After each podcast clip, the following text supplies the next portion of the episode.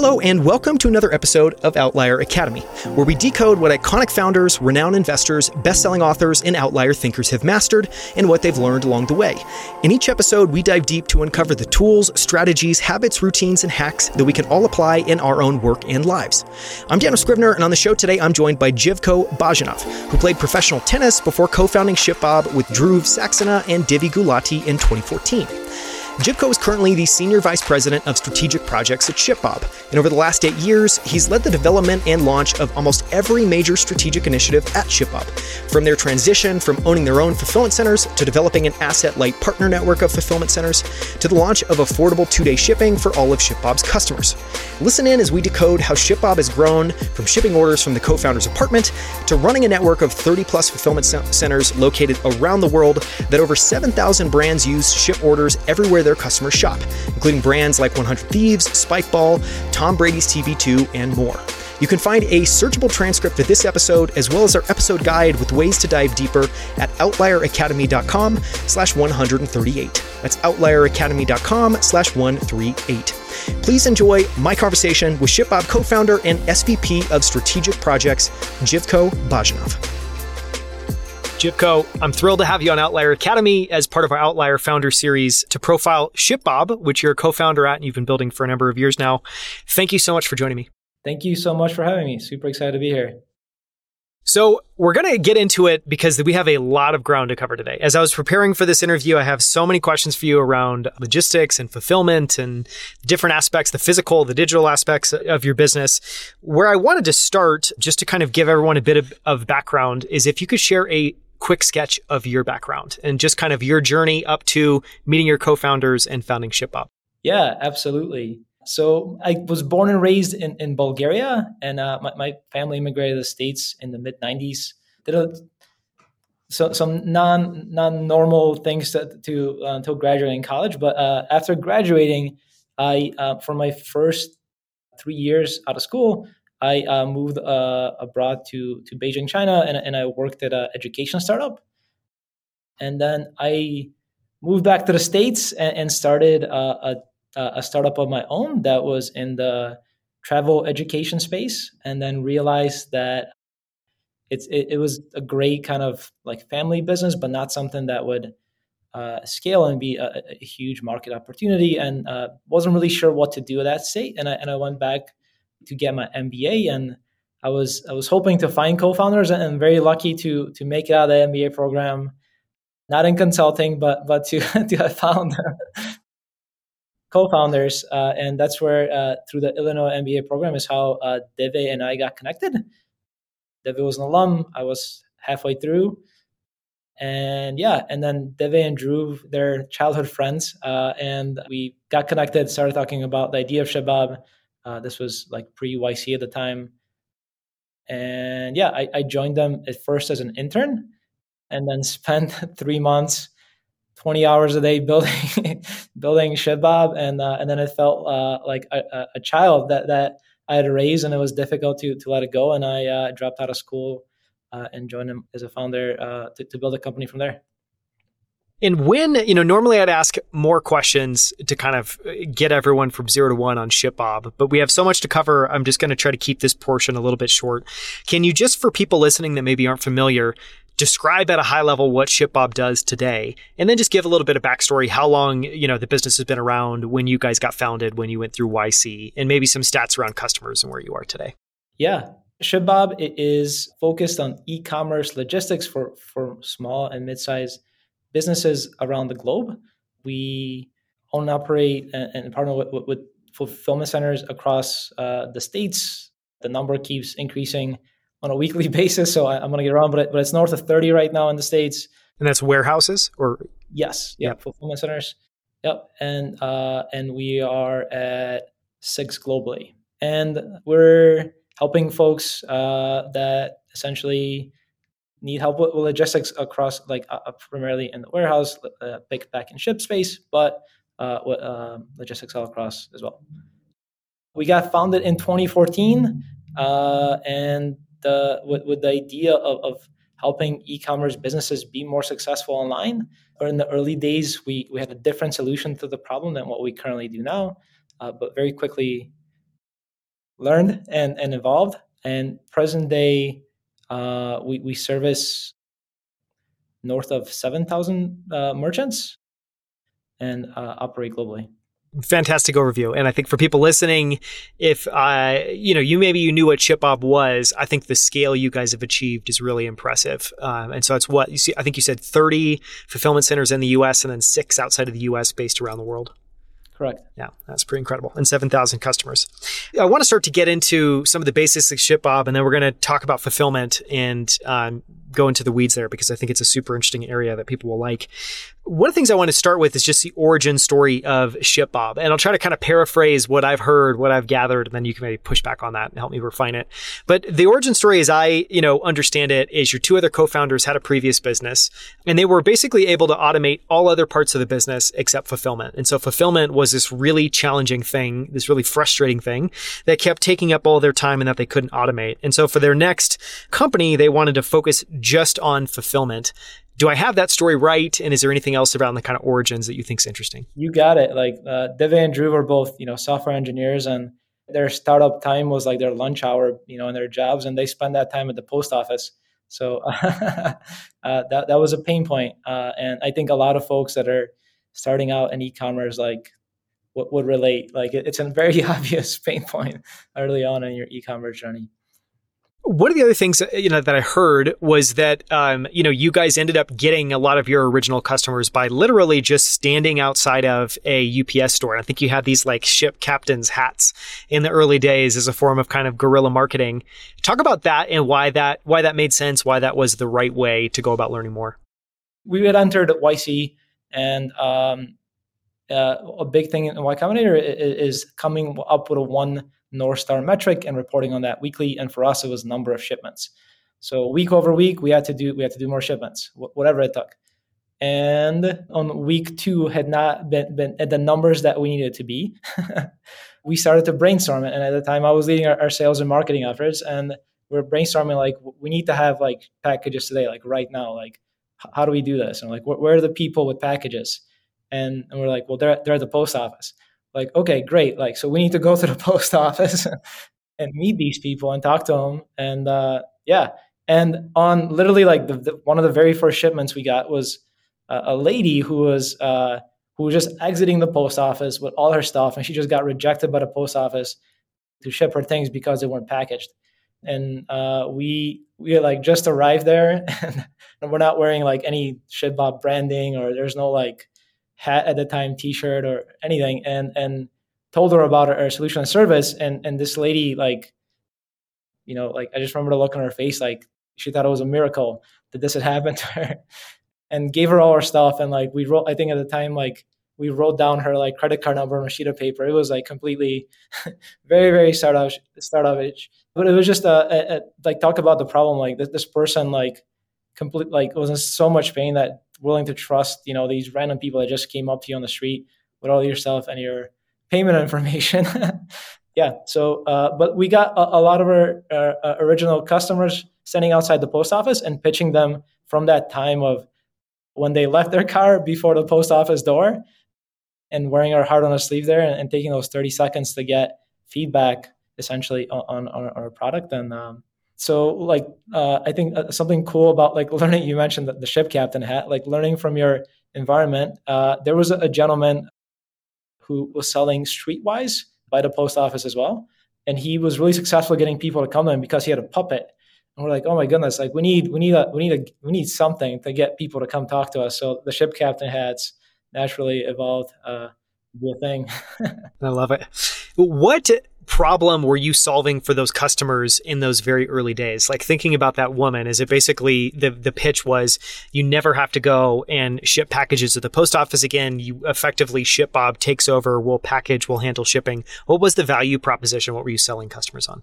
Exactly. So uh, the, the, the value prop was that we we would come to you and we'll pick up your items. They they could be in an un, unpacked state, and then we will package them, take them to the post office or UPS or FedEx wherever is most cost effective, and then provide you with obviously just a much better like experience. And we were looking at reviews of like the worst post offices to go stand out in front of, you know, to find that that gap of, of it's not hard.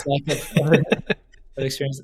Um, And that business model quickly evolved to like we were we were picking up from from businesses where every day at the same time at like 4 p.m. we'd go and have the same package and and then and the folks started saying, you know what, like I feel like I'm wasting my time always meeting you here at 4 p.m. Can you just like take this box when it's 4 p.m. just like ship it out for me? Like, can you do that? And the light bulb, you know, went off that uh, that this is a service that um, uh, where warehousing and fulfillment is really the, the evolution of the need here, and something that also opened up our market from being just city local to to servicing companies all over the world.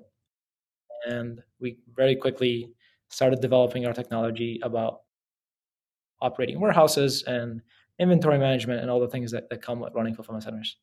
One of the things that I want to talk about for a second, because I think this is going to be a theme that we go back to throughout the episode, is that fulfillment is really challenging. Like, you know, for all of these customers, it's, it's interesting to me that, you know, here you guys were looking at all of these people that were basically all suffering with the same thing, which was, we, God, just fulfillment takes so much work. It takes so much energy and effort, takes so much time to go and do, but it's an important part of our business. I think a lot of founders would maybe look at that problem and be like, whew, that seems really difficult. I don't know if I want to go tackle fulfillment. What made you guys excited to focus on that problem? And what insights do you have around why fulfillment is so hard? Why is it such a hard problem to solve for people? I guess on, on the part about like what made us excited about it, one, I mean, like like we felt the pain. I had felt it shipping, uh, like selling stuff on eBay. And, and when I met Dev and Drew and we started talking about it, like it was very, it, it, resonated. And so, and then seeing just you know uh, the the feedback from merchants there. But so it was a big pain point, very big market opportunity, and it was a growing segment. If you started to like e-commerce is is growing year over year, and then if you drill down into like where is it growing more and even from in 2014, you would you would see that Shopify stores and WooCommerce stores, etc., are becoming a greater portion of the e-commerce market versus Amazon, who at the time had a, a greater percentage of the U.S. e-commerce share. Businesses with founders like like that that were just starting up that that were probably going through the same challenges that, you know we're, that we're having. So the problem was there, the market was there. So it, it was it was hard to say let's let's let's do something else when we had already like lived through it. And then what makes fulfillment difficult i think like drew and the uh, uh, uh, my co-founder in the very early early days like once we we went to an actual like sorting center at ups and the post office and once you realize like how many hands touch a package or you know a good that you buy before you make it to your door you will be surprised that it gets there. Like it's it's crazy how many different touch points and conveyor belts and you know whatever it goes through to get there. And for uh, e-commerce business, it's it there's challenges along their like life cycle of the company. First, when you're doing it yourself, and when you get to a point of like moving into your garage and then outgrowing your garage, there's all different phases of, of growth and complexity that change. Your problems like keep, keep evolving, and your solutions to, to, to be more efficient and then when you put that on the backdrop of like what the customer wants and then who you're competing against, which is the expectations that I have from Amazon, from Walmart now, from, from all, all these other e-commerce players, is they want things quicker and they want them cheaper. And that's going to continue happening. Over the next five to 10 years, like those two trends are not going to change. People are going to want things cheaper and they're going to want them quicker. So for small businesses to compete with that, it's really difficult. And building ShipBob into a solution where we can give small and mid-sized businesses like the power to leverage logistics and to tap into a network that can give their customers that experience is uh, has been phenomenal. Yeah. Oh, I love that point. I mean, I don't think anyone's going to argue that people are going to continually want things faster to get to them faster and to get to them more cheaply. What that also kind of means, you know, I imagine if I put myself in your guys' shoes is great. That means over time, no individual is going to be able to do shipping on their own and really be able to fulfill what customers are looking for. Everyone's going to need a solution like ShipBob. And then you guys can effectively build this flywheel to continue to deliver you know, better delivery times at better prices for merchants. And so in that way, if you frame it up and just look at the data, it would seem to be almost a no-brainer type business to start. yeah, it'd be fun. Like if, if all the VCs had that like mindset in 2014. well, no, it's I think they do on the vision part, and then they learn the costs and what it takes, and they're like, oh, okay, okay, maybe, maybe, maybe not. I wanted to ask a, a little bit of a question. We talked about starting ShipBob and why you started it and wh- you know why the problem was interesting. We talked about getting some of these initial customers, um, and you also gave the example of how in any merchant's life, you know, they go if their business continues to grow, they go through different periods where they have different challenges, which makes sense. That also immediately makes me think of ShipBob because I imagine you guys have been through all of those progressions of starting off really small, maybe even in one of your apartments, then moving into bigger facilities over time. So one of the questions I want to ask is when you think back to those early years how hard was it to scale the business? And then two, was there a tipping point when you felt like you reached escape velocity? And if so, what was that? Yeah. So b- building a, you know, a business that it's rooted in infrastructure and works with so many people is not easy by any means. In retrospective, it's a great moat, but, but also it's, it's, it's been a difficult journey. And we started out in an apartment on the on the 31st floor uh, in a condo building in Chicago, which is not a good place to have a, your warehouse. And then quickly grew into uh, proper warehouses uh, across Chicago, New York, Los Angeles, and across the country. I think that the interesting and like difficult things is like you, uh, we're, we're a technology company first. So like we, we've been building tech from the start and the way technology interacts with like our merchants and then also like people inside the warehouse. And for the first four years of being in business, ShipBob owned and operated all, all of our facilities, and we really honed in that technology of how that works with people on the floor, how that works with like middle managers, uh, you know, facility managers, and how all that can, can run really smoothly, but also like can be replicated really easily, so that it becomes you can you can imbue m- more of the technology replication and scalability to the space of, of warehousing. So that, that is the biggest thing that we wrestled with the first, you know, four or five years of our journey. And then the tipping point was once we started to, to then build out our partner network and we, we got to a point where we said, great, like we already have all the processes in place backed with this fantastic technology that can scale facilities. We were in a position to un- essentially unlock the, the, the, supply side and uh, work with, with, with partners across the US and, and the globe, where we could level up their existing operations and take over unused space and turn them into a ShipBob facility and do so in a way that, that replicates exact same merchant experience and, and, it, and is tied at the backbone with, with our tech. We're going to go in a second and talk, kind of do a deeper dive into your these these partner fulfillment facilities, and not only the physical, physically what they look like, but also talk about some of the software and and some of the yeah software behind the scenes, kind of driving everything. But I want to spend a little bit more time on what you just talked about, which is sounds like a very big decision. So just to kind of play it back, obviously you start with building your own warehouses. Um, obviously, it doesn't you know take a lot of thought to realize it's probably very expensive. It's probably very time consuming to build out one of these and get it from zero to one. You're doing this all yourselves. And then you maybe grapple with the decision of, I'm guessing it was something along the lines of, can we scale faster? And would this be a better business across a number of different uh, kind of axes if we were to not own these, rely on other people's physical buildings, and then be able to put our people and put our software in it? But I want to just ask really specifically, what were the challenges you were facing that made you think about moving to a partner shipping facility and how much time did you spend grappling with that? Because it clearly you guys made the right decision. I also don't imagine it was an easy decision because it was a dramatic change. Yeah for sure. So not not an easy decision. I'm not sure if it was necessarily a necessary decision but i, think in retrospective it's been the right decision. But i think the, the biggest thing is like something that the, that we would never sacrifice was the merchant experience and building the company. That's that's what we've strive to uh, still strive to do a better job at today.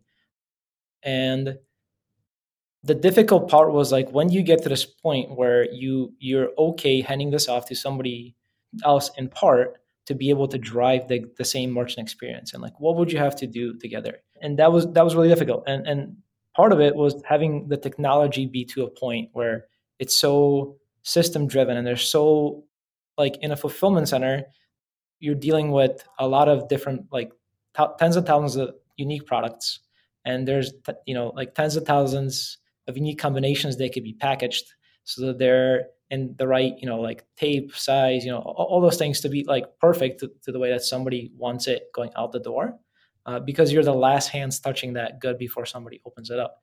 So you have all these different po- possibilities, and you have to create a system that takes a lot of that, if not all the decision making out, so that it, always comes out the same and that's really difficult in the fulfillment space especially when when you're working with anything and everything under the sun in terms of products. Like if you're only shipping, I don't know, t-shirts or only shipping vitamins, like that's not too hard to figure out.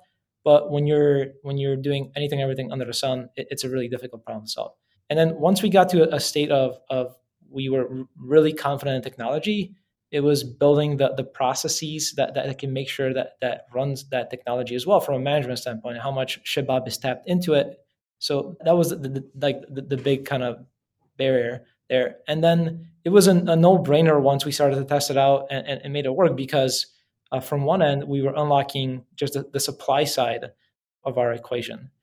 And there's uh, just as there's a need in the, in the on the merchant side of, of, of having a lot of you know having a solution there's there's a need on, on the supply side as well uh, there are companies going through this phase of they used to be in you know kind of more old school distribution and they're catching up in the e-commerce space uh, and and uh, there's a sweet spot there as well. Yeah. I want to talk about those warehouses um, and and kind of take people into them. And partly this is to scratch my own itch. You know, I've never operated a warehouse. Um, I have kind of observed them. I maybe have some superficial idea of what they're like. But I want to talk about that model, and then we're going to talk. I want to talk about the physical, kind of the atoms piece of the equation of ShipBob. Um, so the physical warehouses themselves, and then I also want to talk about the bits, which is your warehouse management system, and get into some of how that works.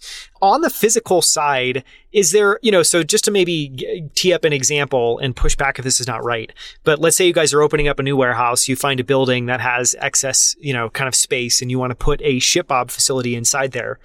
Do you take that uh, real estate as is? Do you, and and if so, what do you come in and what do you do with it? How do you transform the physical side of the space to make it work within kind of ShipBob's warehouse system? Yeah, if you were to walk into like a, a ShipBob owned facility versus a partner facility, you probably wouldn't know the difference. Uh, and they're they're it's not quite like going from you know McDonald's to McDonald's, but it's it's close to it. And the the, the model is such that that we can launch one of these buildings with, with minimal investment from from our partners in terms of like infrastructure.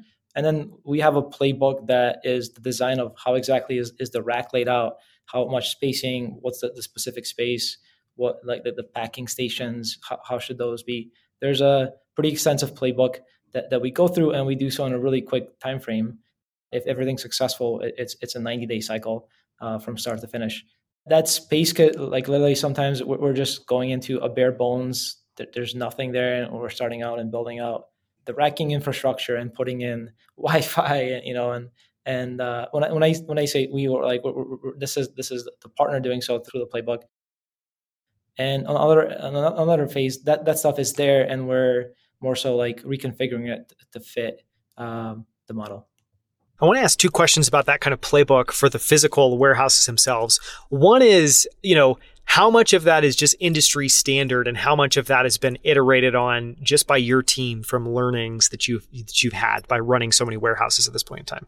For sure, yeah, it's a combination, but a lot of it is based off of like just data of the products that we we've shipped out. A lot of metrics around efficiencies in, in where things should be in the warehouse and how they should be set up. So I would say like 60% of it is, our internal data and then uh, 40% is probably like in industry kind of you know best practices. We do a really good job of capturing data of what happens in, in the fulfillment center and drawing conclusions and that's still evolving but i would say like we're, we're probably around 80% there of it being consistent for for what, what happens every day I want to ask this question really quickly, and we're going to come back to it a little bit later and talk about a little bit more. But one of the things I was interested is, you know, this concept of a moat. And we've talked about it before. You touched on it a little bit. One of the things I wanted to ask was, we're going to talk about the warehouse management, which is system, which is the software side of this in a second.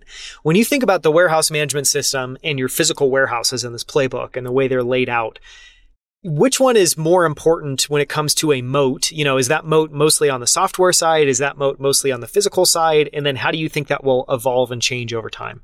It's 100% on the software side, to be honest. Like on, on the physical side, you might not figure it out on day one, but it's not rocket science. Like you, you might need some of the data and stuff like that. But even, yeah, but it, it's it's 100% on the, on the, on the software side.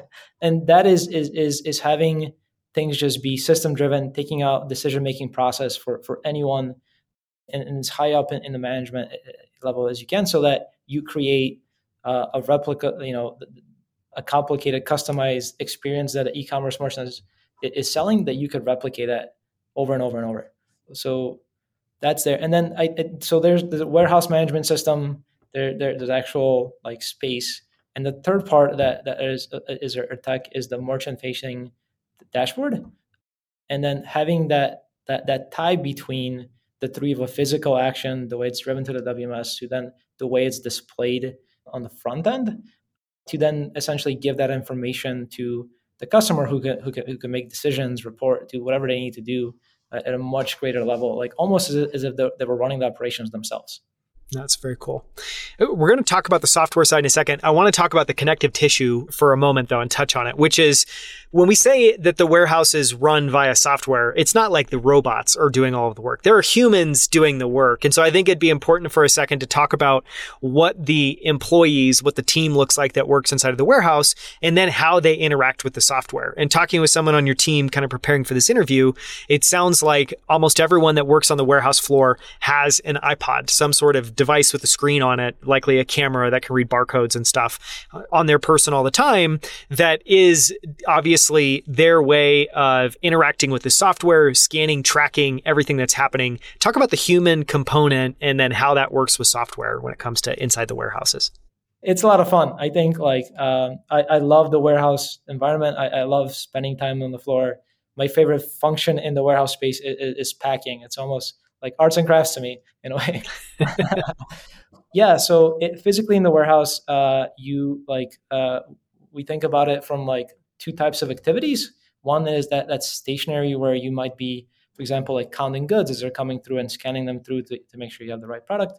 And and then there's uh, like mobile functions where you uh, would go and pick an item or you would go and do a cycle count or something of, of that sort. So anything mobile, you have st- like an iPod or some devices, generally set up in a way that you're almost hands free, and then you, you have a, a, a, scanner. And then on the software side, it's very like driven to the point where you you you start and finish everything almost with a scan. So there is no like if you started doing something and halfway through somebody else picking bumped into you and asked you for help and you went back to the screen there's no way for you to forget what you were doing like you have to do the right thing to continue which gives an error-free process. I think for those folks that are in the in the warehouse because they're you know they're they're the last hands that, that, that touch a product and, and they get to, to work with those goods. It's also about making it fun. And there's some you know like gamifications and like uh, I think the, the first time like we when, whenever you finish your picking route, you got like a, a cool like screen with a with a goofy like GIF you know, like people were like, "What? Like, how how, how do they get this image?" uh, it, it's just a, a, lot a lot of fun to in some of the functions that uh, what, what the things that you can do there.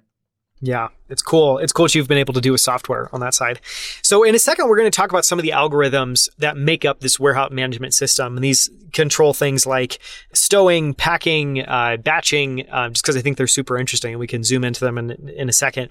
But I want to start out just at a super high level talking about what the warehouse management system is. So, we've talked about the physical piece. There's obviously a physical component, there's a physical warehouse with goods stored in different areas, there's a team. But then there's an operating system. And, you know, just to frame it up, as you said, said, in my mind, it almost feels like this is the operating system that control how goods come in, how goods leave, how goods are processed within the center, and who works on them and how that all works. And it has a bunch of kind of algorithmic components to it that try to optimize different things that you need to be really good at. Talk just about at a high level why an operating system for the warehouse was important and how that came about. Absolutely. Just mean, even a really high level, like we we have facilities all over the world. So when you when you have an order and you have product that might be in different parts of the world. Like that decision of like which warehouse ships that order is a really key decision. And and like when do you do it if you if you have you can have different rules of like thinking about simply just cost or like your time in transit or you know whatever it might be so i think that, that first is is like the, the, the very key decision that gets made uh, and it is super important and uh, and you're always thinking about how do you get this quicker to your customer and how do you do it for a lower cost? So that is, that is the first key decision. And then one, one sense in the warehouse and in, in our environment where you have hundreds of people in a facility it's really important for everybody to know like what is the most important thing to do and what do you do next? So that you don't have this position or situation where somebody is is waiting for an answer or waiting for a manager or waiting for, for something. Like you could just you can just keep going and uh, and uh, yeah. So uh, the, the, warehouse management system then is central to just from, from a management standpoint like understanding what needs to be done. And on our like internal management screens it's really clear to know like like what you've done today what's in progress who's doing it and as you have like x amount of hours left in the day like are you going to be able to finish or not? Which is which is the key which is you have to make sure that you ship out all your orders out today.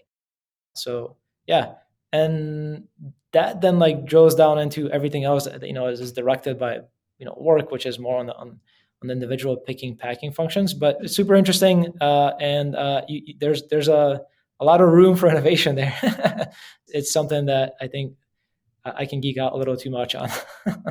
Well, I want to ask one more question. So it sounds like, you know, maybe the genesis of this software was once you guys moved from having one facility to having multiple. Because as you alluded to there, just to like underscore it, because I think it's really important, now that you guys have 36 warehouses, six outside of the US, 30 inside the US, stuff can be stored at a number of these facilities. So at a high level, there's a really important decision, which is just one, where do we store our customers' goods? and then, you know, if we're storing it multiple places, where does it, where does it kind of go or where do, where do we ship it from? Am I getting that right? And is the did you guys start working on this in the very early days, or was this did this really come about once you guys had multiple warehouses and you had to solve a different problem?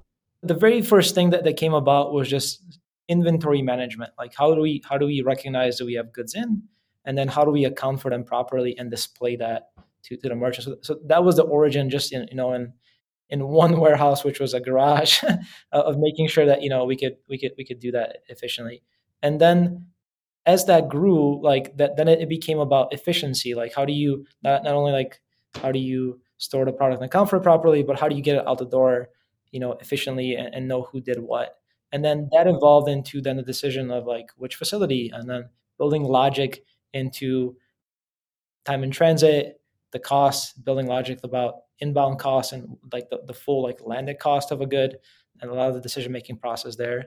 And then as, as the facilities grew and like uh, you know as as companies go through different phases and if they were doing this on their own like this is this is the challenges they face is you, you get to a point where you've outgrown this like space which is maybe like 20,000 square feet or so where you can stand on the floor and like see everyone and what they're doing.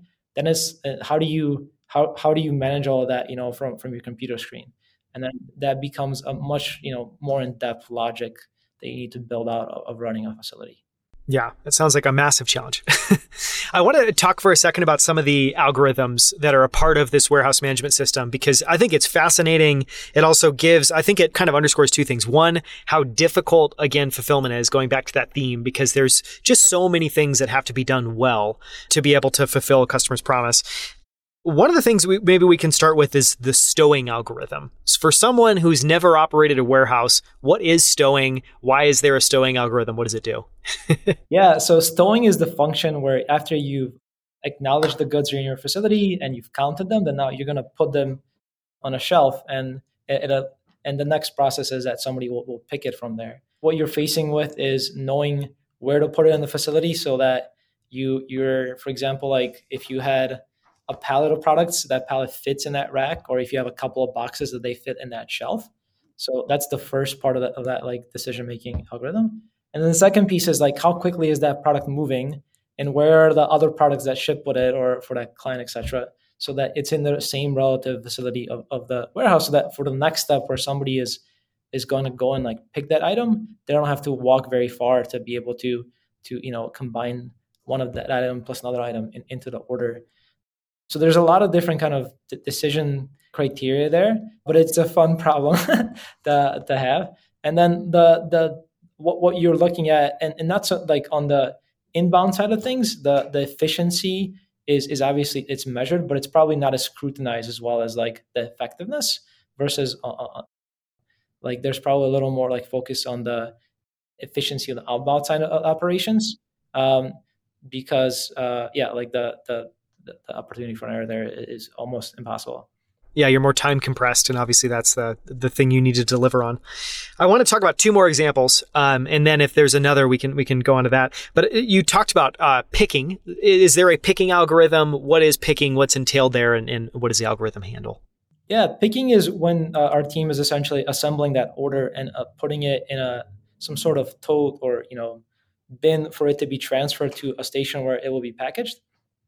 And the algorithm there is is looking for efficiency into looking at all the orders that you have in, in that facility for that day. And one like prioritizing them based on like um, like delivery like if there's a certain cutoff like if some orders need to be out the door quicker than others based on a certain cutoff.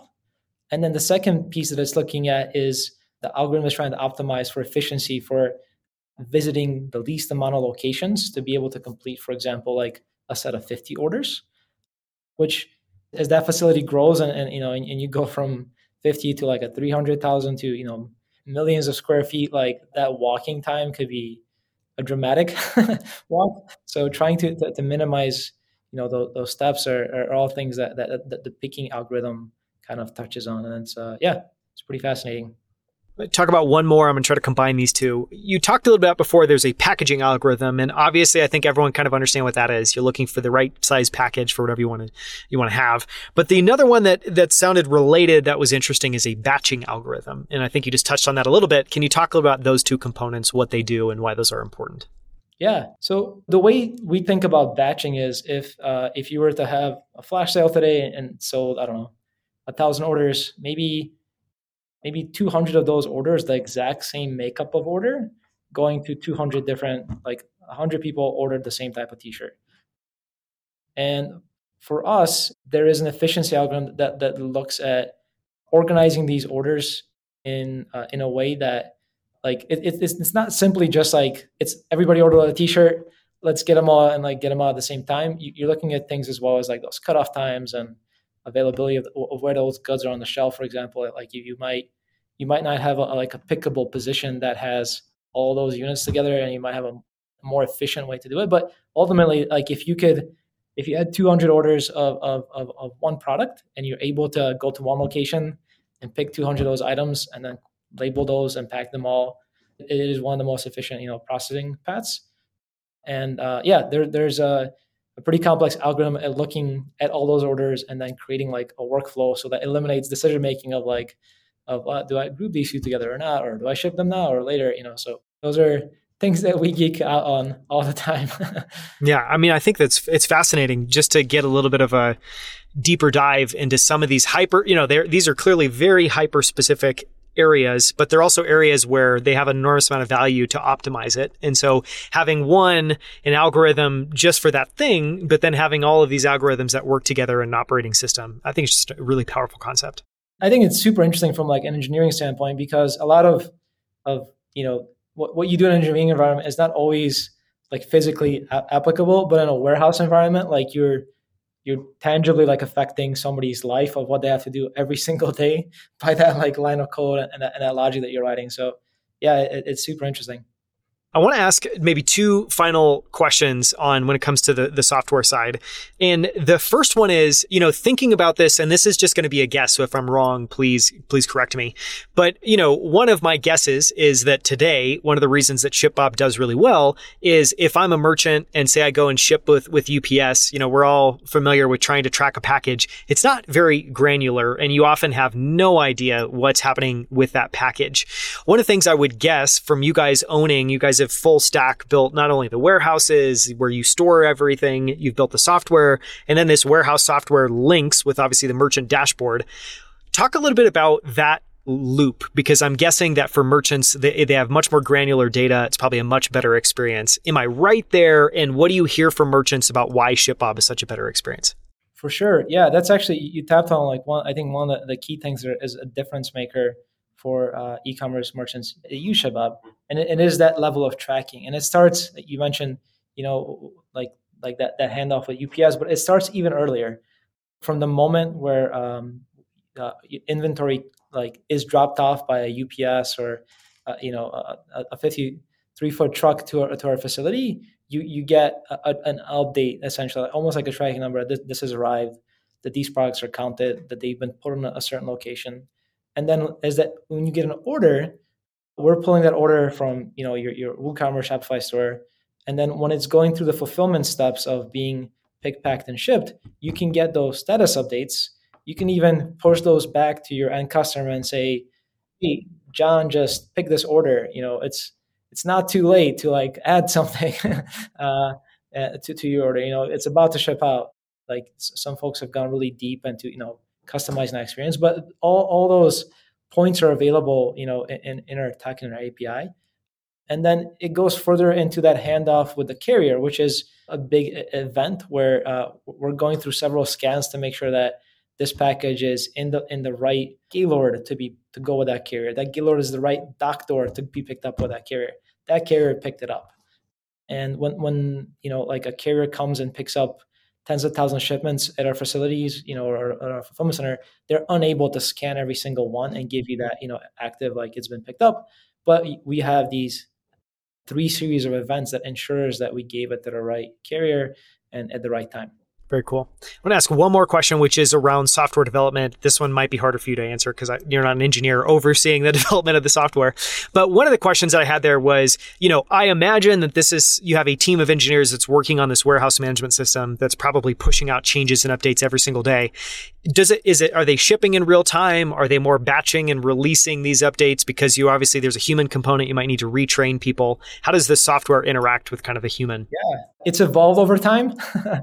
Uh, and and and and we're at a state where you know it's it's it's weekly and and the, the products are being shipped. And obviously uh, for for for things that that affect the warehouse operation or changing somebody's daily workflow that there's an entire team that has this like go to market strategy essentially for for that. Uh, but yeah, it, it, greatly evolved. Like in, in the early days, like we would have a Wednesday stand up where the engineers would demo stuff, and then Thursday they'll deploy things, or Friday or whenever they, they thought their code was bug free. So greatly, greatly evolved. Like the, the hats off to an entire technology group and, and, the things they've developed to, to ensure that that we're still developing new things and pushing new things out and able to to service you know like tremendous volume and you know and things like even through you know cyber weekend and stuff like that which is a, a big engineering feat so hats off to them yeah. Well, and to your point, I mean, I imagine, you know, one of the worst things that could happen would be to push a bug that then disables all of your warehouses or slows them down or introduces issues.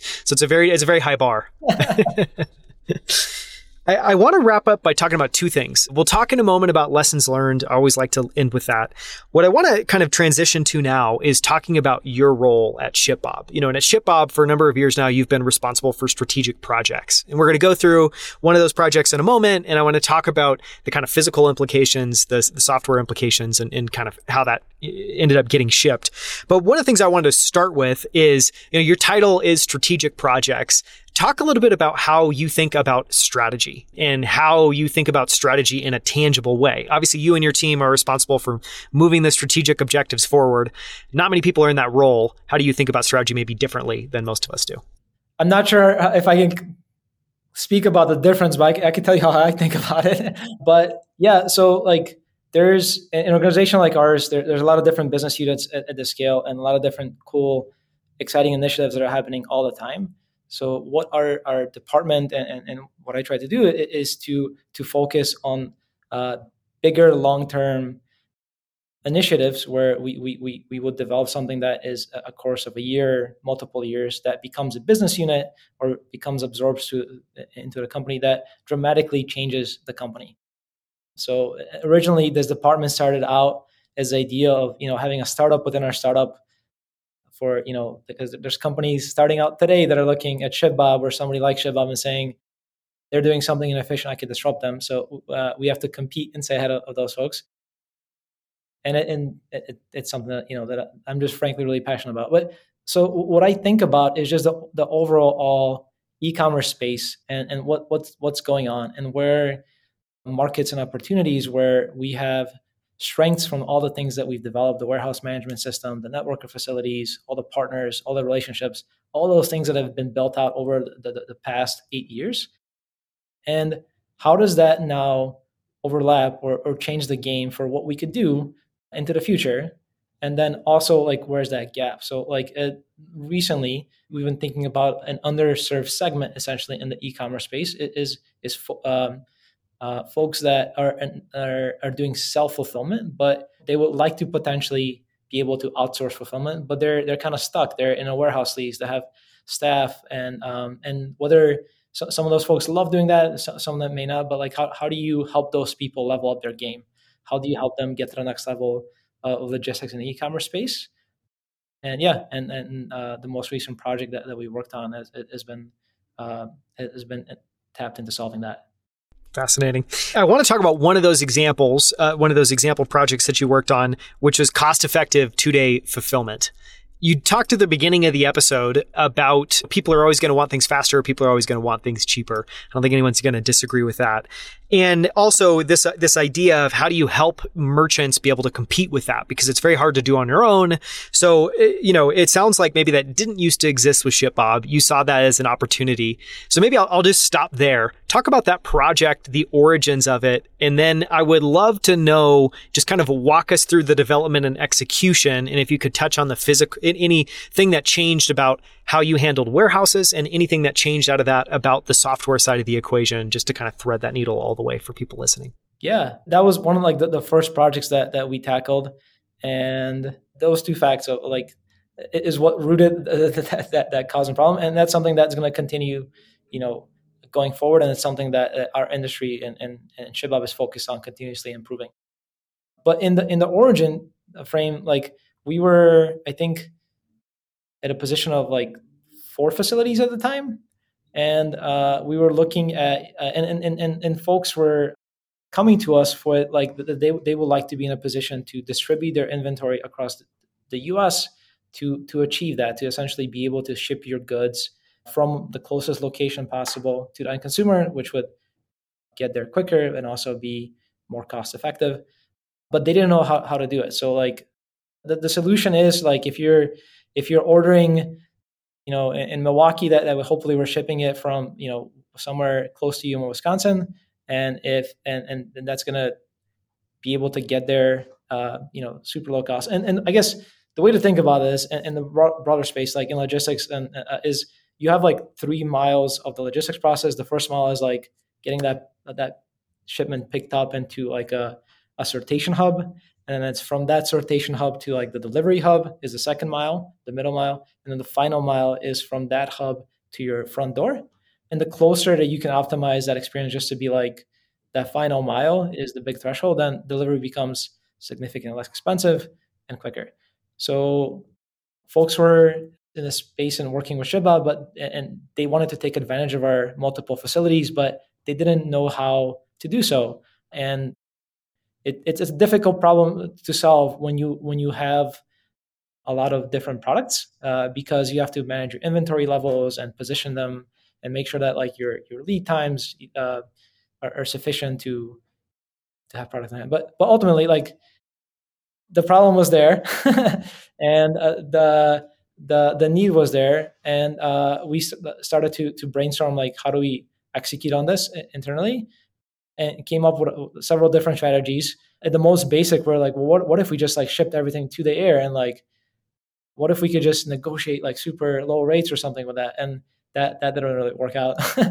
uh, but we, we we tried it, uh, and then we got into a position of being uh, able to distribute inventory for clients and to start to manage that for them. And we started out with a super small project. We had like six merchants that signed up, and we are able to do this proof of concept where they would send us their product to the east or west coast, and then we place it in facilities, and then we tracked over time like did we there, there are predictions of how you'd sell through this, and this all work out, uh, and that ended up growing um, over time and becoming the, the ShipBob Express product offering, and then over time th- that then evolved from like okay great now we could achieve this piece of uh, quicker delivery. How do you communicate this up funnel? How do you get this to the to the person buying to to know that they could get this in two days and that it will be like low cost? And then yeah, it, that was the kind of evolution from it. It's it's it's a piece of, of ShipBob that's still evolving and growing, but the origins were, were simply by by by having folks uh, figure out how to distribute their inventory across the country. Yeah. And just one more question because, you know, you guys as a business have this really fascinating footprint where you might have to, for, to roll out something like this. I don't know if it's true. It sounds like maybe part of the strategy was cool. We have enough warehouses. We have East and West Coast. Now from here, we can just add more density and it's just going to improve and shipping's going to get better. But I guess what the question I want to ask is, did that work? You know, so saying, okay, we're going to go and do this. We're going to go do two day shipping. Did you then have to go and figure out how does this show up or how does this change the warehouse management system? And how does this change the physical warehouse and what does that process look like? Maybe you just work with those engineering teams, but I'd be curious for a little bit of. Yeah, like the, the approach that, that I took at the time was like, how do, how do we do this in a way that minimizes any change? Like, like what, you know, like at, first I, we did things manual, but, but then it needs to be in a way where like the, the, the warehouse associate like has no idea that anything changed. They, they just went about and picked another order and it might have been a ship up to the express order but that order had to go out the door a certain time frame and had to be a specific carrier and and all those things. So from the tech standpoint, like the, first gap was making sure that we have that decision tree of, of where an order flows into, and then uh, the, the second piece w- was to make sure it, it's mapped and minimized, eh, you know, in, in, the same in the same way to the to the associate. Behind the scenes, like I had random dashboards to, to, to, you know to make sure that all this is working uh, you know and the red flag reports and emails going out but for for the folks actually using it it had to be a really seamless experience where like they didn't know anything changed pretty much yeah, no, well said. I mean, I think it, it, clearly makes sense. It sounds like the change at the time you were trying to do almost minimum viable or minimum effective dose of change. So it's like, how do we ship this, but not actually change a lot of what we do?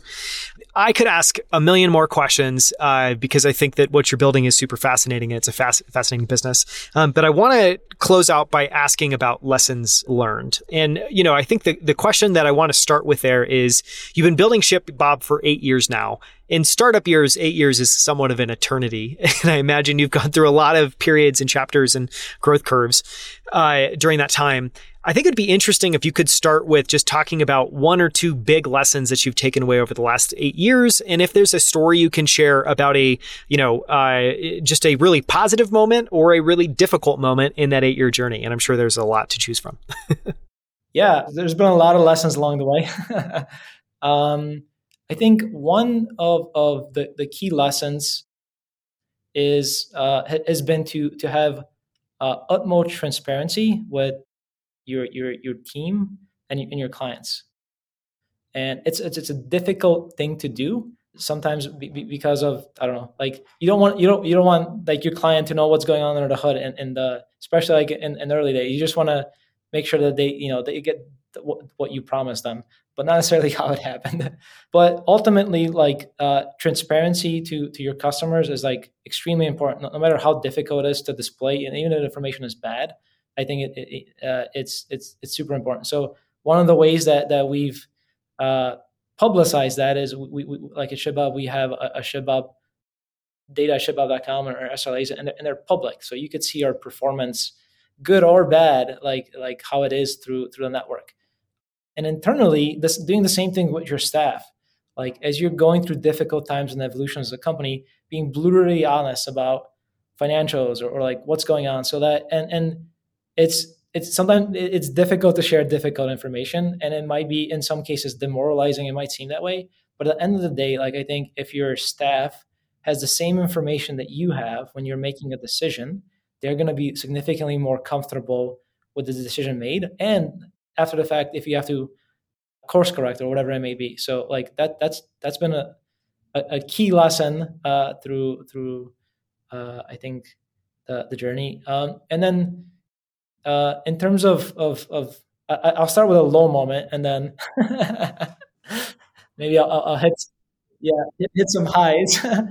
but in a low moment, we were uh, when we were raising our Series A it was a really difficult time and it was before like e-commerce really had the wave or even like like th- this is a time when like if you were to talk about Shopify, people would be like, when does Spotify like do store? Like it, it was a it was a weird weird time, and uh, we had pitched in front of uh, you know a lot of folks for funds, and we were towards the towards the end of the, the runway for ShipBob, and we're doing a lot of difficult things inside to you know to make sure that we are essentially we had to be we got to become profitable or, or raise funds. So then we ended up doing both, but like the the, the path to get there w- w- was really difficult, and um, yeah, and I have the fondest memories with teammates during that time to uh, that you know that went through it and that did all the, the hard work, late nights, and sacrifice things you know to make sure that the company survives and the vision survives.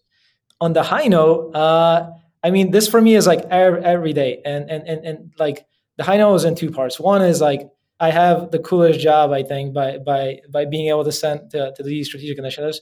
But talking to our merchants and talking to entrepreneurs, like literally every single day, and hearing their stories of how they got founded about their company and how like people, you know, on their last, you know, funds that they, you know, they, they saved for X amount of years about this cool idea, and they started, and they they were sleeping on top of their inventory, their inventory in their bed, and they started out fulfillment, and you know, their business grew, and now and now you know they're bringing commerce to like somewhere in, in North Dakota that they don't really have much commerce that. Like these stories are just like so humbling and so empowering, and, and being able to help these entrepreneurs and be a part of their, their growth is just absolutely like it, it's it's the highlight of this job and this journey all the time.